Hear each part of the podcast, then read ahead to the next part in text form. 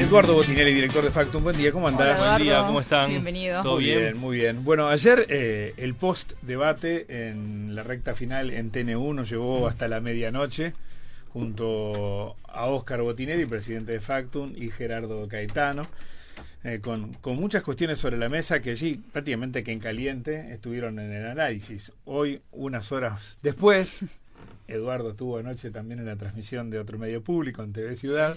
Unas sí. horas después de cantando todo eso, Eduardo, vamos a, a hacer un, un resumen de todo aquello que puede haber dejado un debate en el que decíamos más temprano. Dejó, sí, celebración y festejo, ambas hinchadas, eh, en el, en el mejor de los sentidos lo, lo planteo, y también en el peor, por el grado de, de virulencia que muchas veces manifiestan a través de las redes. Pero lo que a uno le plantea muchas dudas es, eh, en definitiva, si teníamos realmente gente que podía estar esperando una instancia como esta para definirse entre una postura y otra, y si eso era así, cuánto puede haber incidido lo que entregaron los dos candidatos ayer. Bien, eh, a ver, si nosotros nos basamos no en este debate porque no tenemos información, pero sí con el debate anterior, el debate anterior, cerca de las tres cuartas partes de la población dice haber visto o oído el debate. Que lo haya visto o oído no quiere decir que lo haya visto o oído entero. Ese es el primer, el primer elemento, que realmente haya, en el, en el caso de ayer, soportado, en el buen sentido, dos horas. Dos horas de gente hablando de política. Y eso no es eh, la mayoría de la población. Hay un interés en la política, cerca de las, tres, de las dos terceras partes de la, de la población le interesa la política, pero hay a los que le interesa un poco y hay a los que le interesa mucho. Es decir, y ahí también, o sea, digamos, lo del debate de ayer era más para interesados en política. ¿No era para indecisos, Eduardo? No, No. porque, a ver, hay un, un- un- un sector minoritario de, de, de los indecisos, es decir, no Sí. la mayoría de los indecisos, Sí, sí. hay una- un sector minoritario que probablemente eh, tenga algún tipo de indecisión, que, que le interesa la política, pero en general esa, eh, eh, ese sector de población que le interesa la política tiende a ser más educado, tiende a tener eh, niveles socioeconómicos eh, más altos, eh, y esa, esa gente que tiende a ver el debate desde un punto de vista objetivo es una minoría realmente minoría. La mayoría de los indecisos o de quienes presentan dudas en su voto en, en forma más o menos recurrente tiende a ser gente que le interesa menos la política, que tiene menos pertenencia partidaria y por lo tanto no está dispuesta a eh, soportar, como decía, dos horas Dos de un debate, dos horas de hablar de política. ¿no? Eh, hay otras, por más cadena nacional que existe, hay otras opciones Claro. y esas otras opciones probablemente hayan sido alternativa para los más indecisos. Quizás sí haya habido tramos más vistos, eso estará la información supongo de, de audiencia, eh, pero eh, creo que el, el- el rol fundamental del debate tiene más que ver con fortalecer posiciones, con debilitar a otro y generar dudas quizás en personas interesadas en política. Las referencias de audiencia que hay eh, pertenecen a IVOPE, las recoge Sí. el diario El País.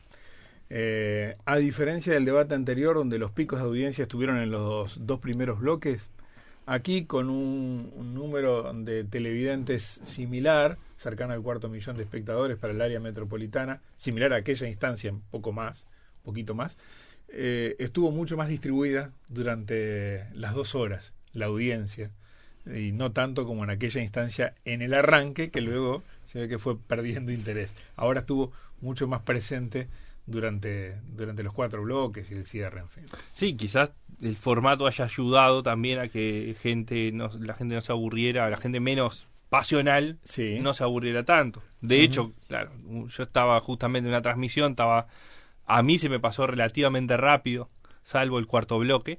Sí. pero nada, yo estaba en otra función y estaba Sí, en un sí. interés específico.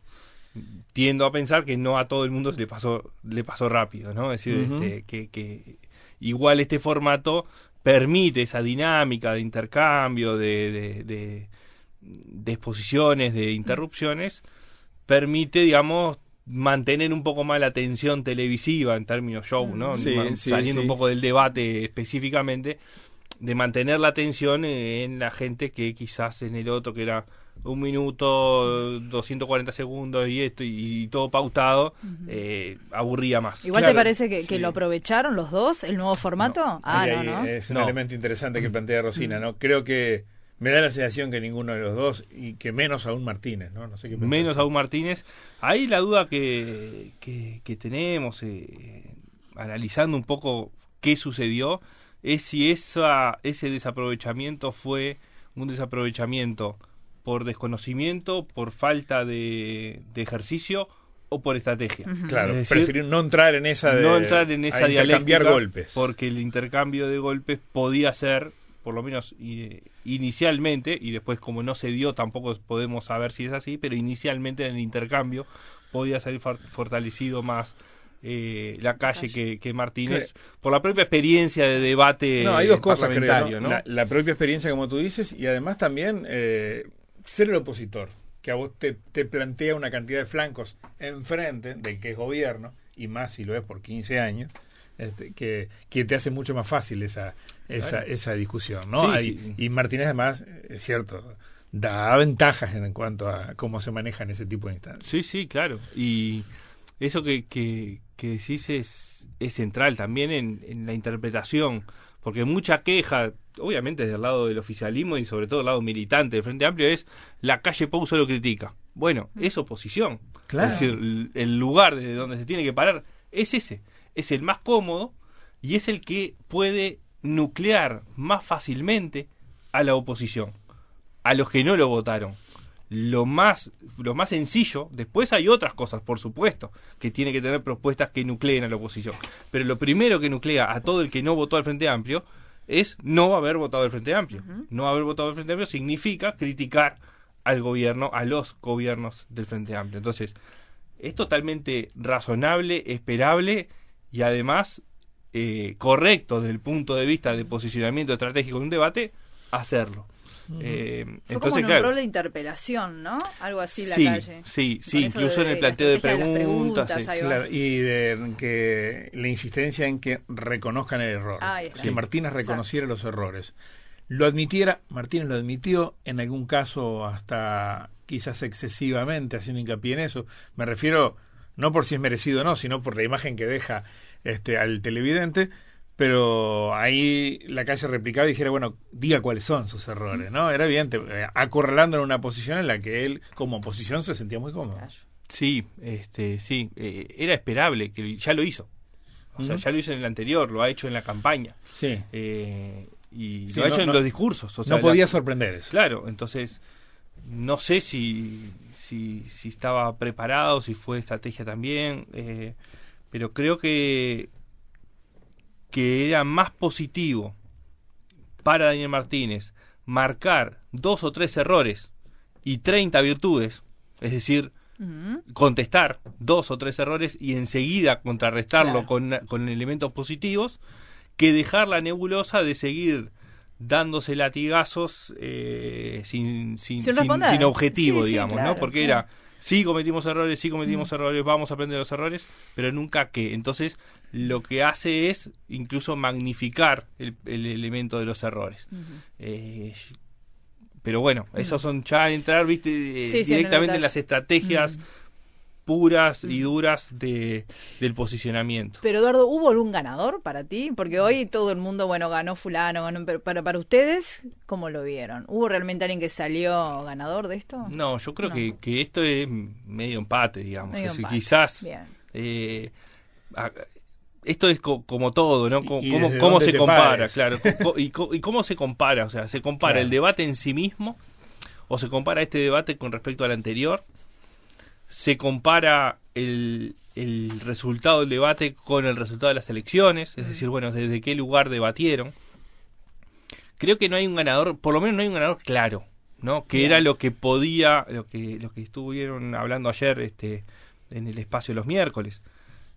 Un ganador contundente que fuera decisivo o pudiera decidir de alguna forma la elección. Ajá. Del lado de la calle, darla por liquidada, y del lado de Martínez, darla por absolutamente competitivo.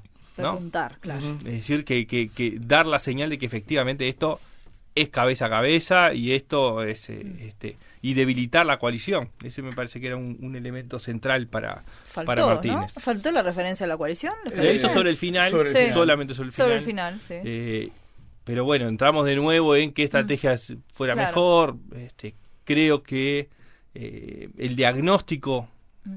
eh, parecía bastante, bastante razonable pensarlo desde el punto de vista de lo que ha ido construyendo el Frente Amplio, el propio Martínez en el debate anterior, de eh, el proyecto de certezas versus una coalición que genera dudas, eh, la experiencia para gobernar versus alguien que de hecho hay una pieza publicitaria, alguien que quiere hacer experiencia gobernando, es decir, desde ese lado él lo hizo, lo de la experiencia lo marcó sistemáticamente, lo del trabajo, lo de la experiencia de gestión y demás, pero acá entra otro tema, y es desde dónde se está posicionando la campaña electoral del Frente Amplio o de Daniel Martínez.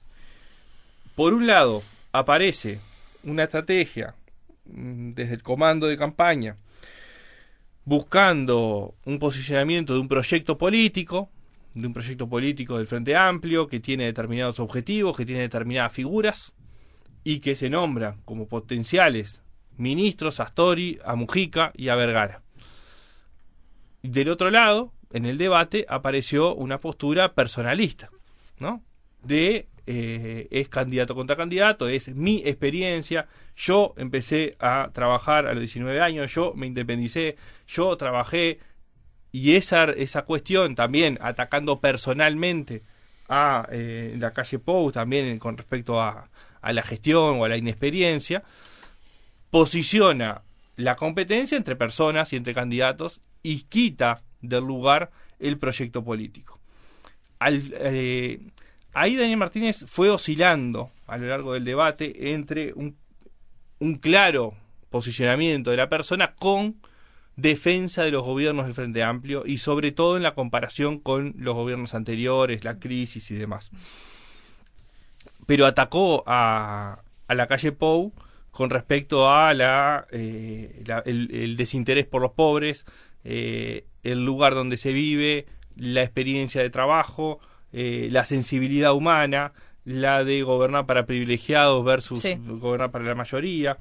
Em, ¿Y te sorprendió la referencia que hizo la calle al gobierno de su padre? Me sorprendió. Porque, porque lo había evitado durante todo, durante las dos campañas electorales que lleva.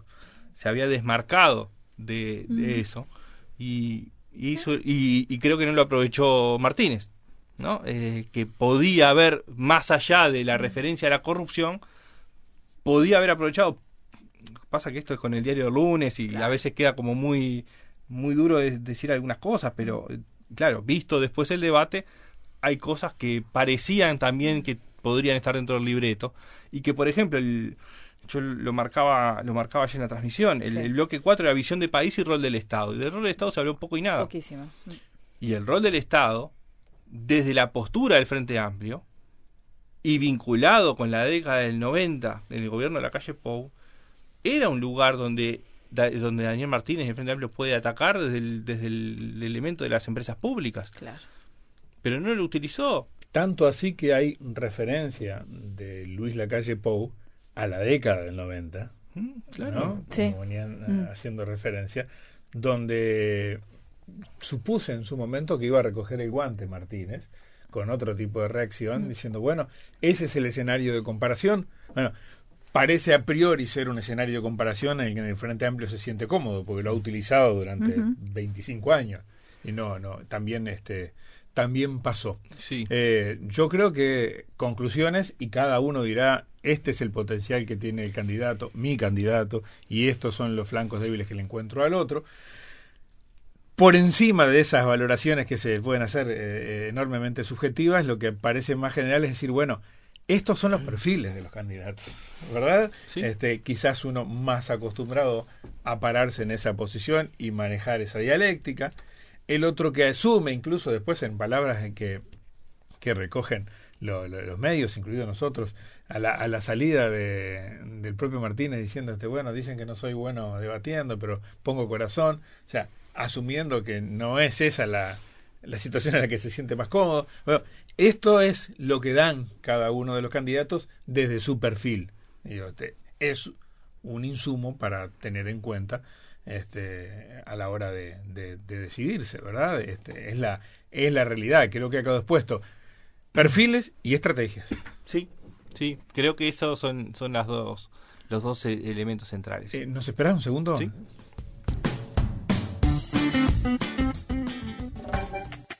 Escuchar, atender, comprender.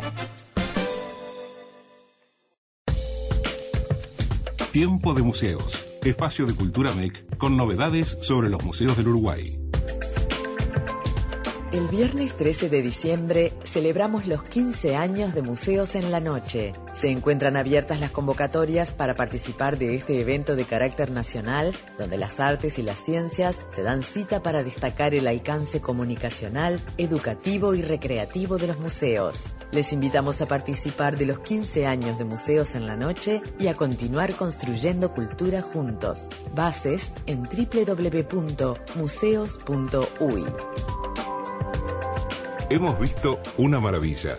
Es el nombre de la nueva muestra del Museo Histórico Nacional. La exposición trata sobre los inicios de la fotografía en Uruguay, combinando aspectos de la historia de nuestro país y la sociedad. Hasta el 24 de noviembre hay tiempo de ver esta colección única que puede ser visitada de miércoles a domingo de 12 a 18 horas en Casa Rivera, Rincón 437. A partir del miércoles 30 de octubre se podrá disfrutar de la exposición Figari en la Pinacoteca de Mercedes. Se exhibirán destacadas obras de Pedro Figari pertenecientes a la colección del Museo Blanes.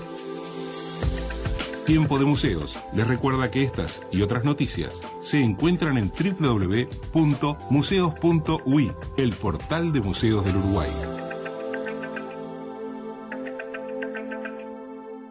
Llega por primera vez al Sodre la obra cumbre del repertorio lírico universal, Tristán e Isolda de Richard Wagner. La Orquesta Sinfónica, el Coro Nacional y excepcionales artistas dan vida a la más bella historia de amor en una monumental producción.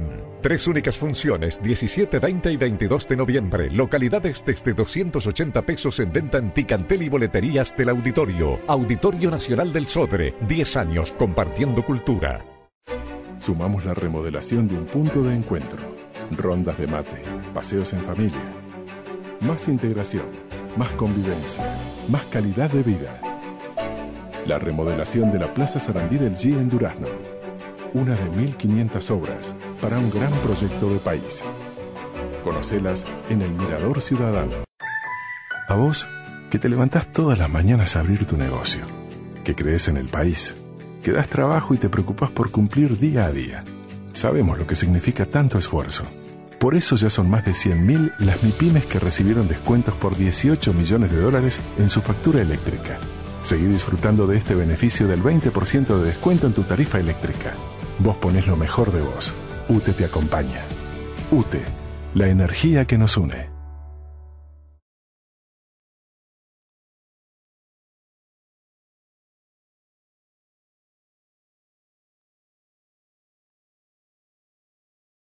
8 de la mañana con 53 minutos.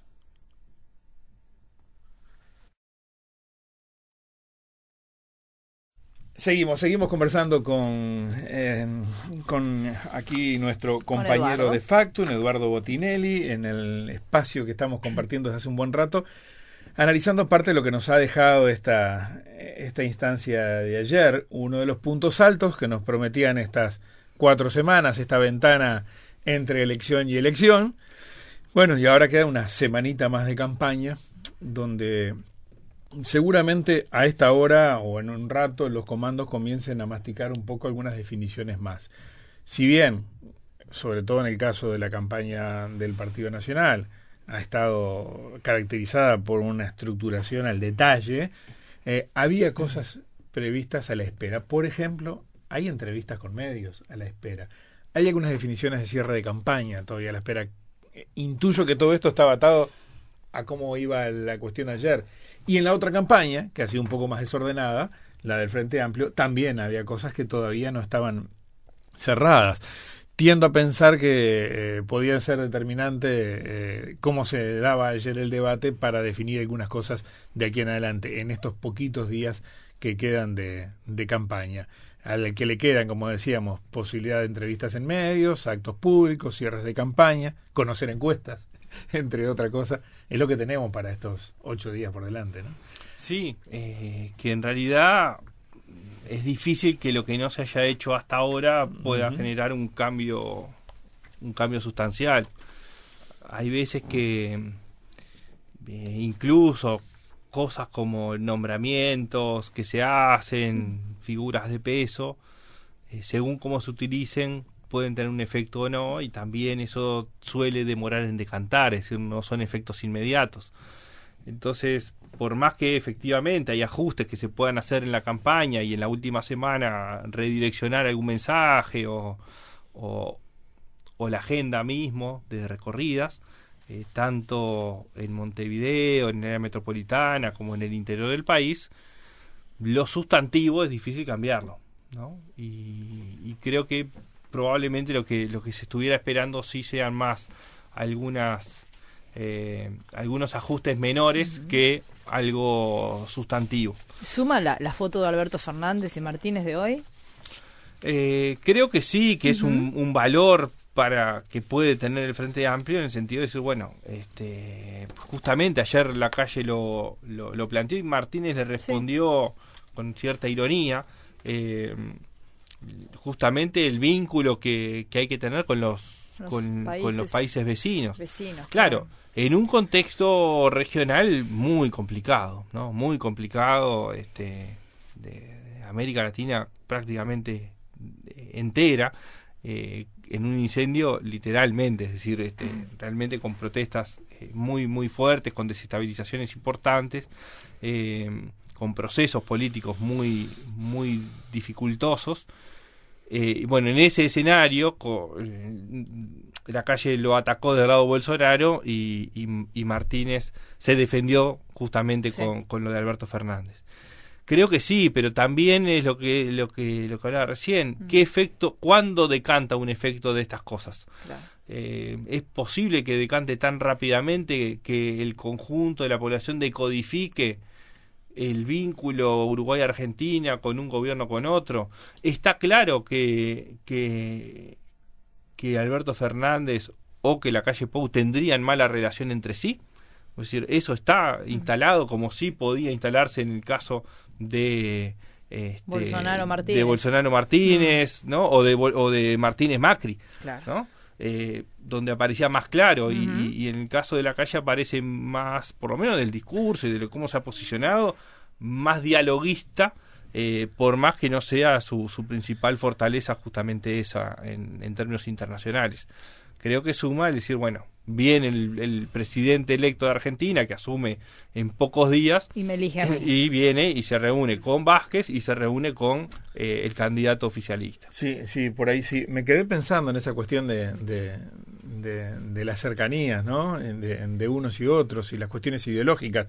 Sin embargo, y creo que sí, que por ese lado saludable y podía haber sido también de nuevo utilizado por el candidato del oficialismo y no lo hizo, eh, cuando hubo referencias acerca de la inserción internacional por parte de la calle, demandando avanzar en ese sentido, con mucho énfasis en el sudeste asiático, eh, Martínez nunca le replicó eh, que se acaba de firmar un acuerdo con la Unión Europea. ¿Y por qué hablo de lo ideológico?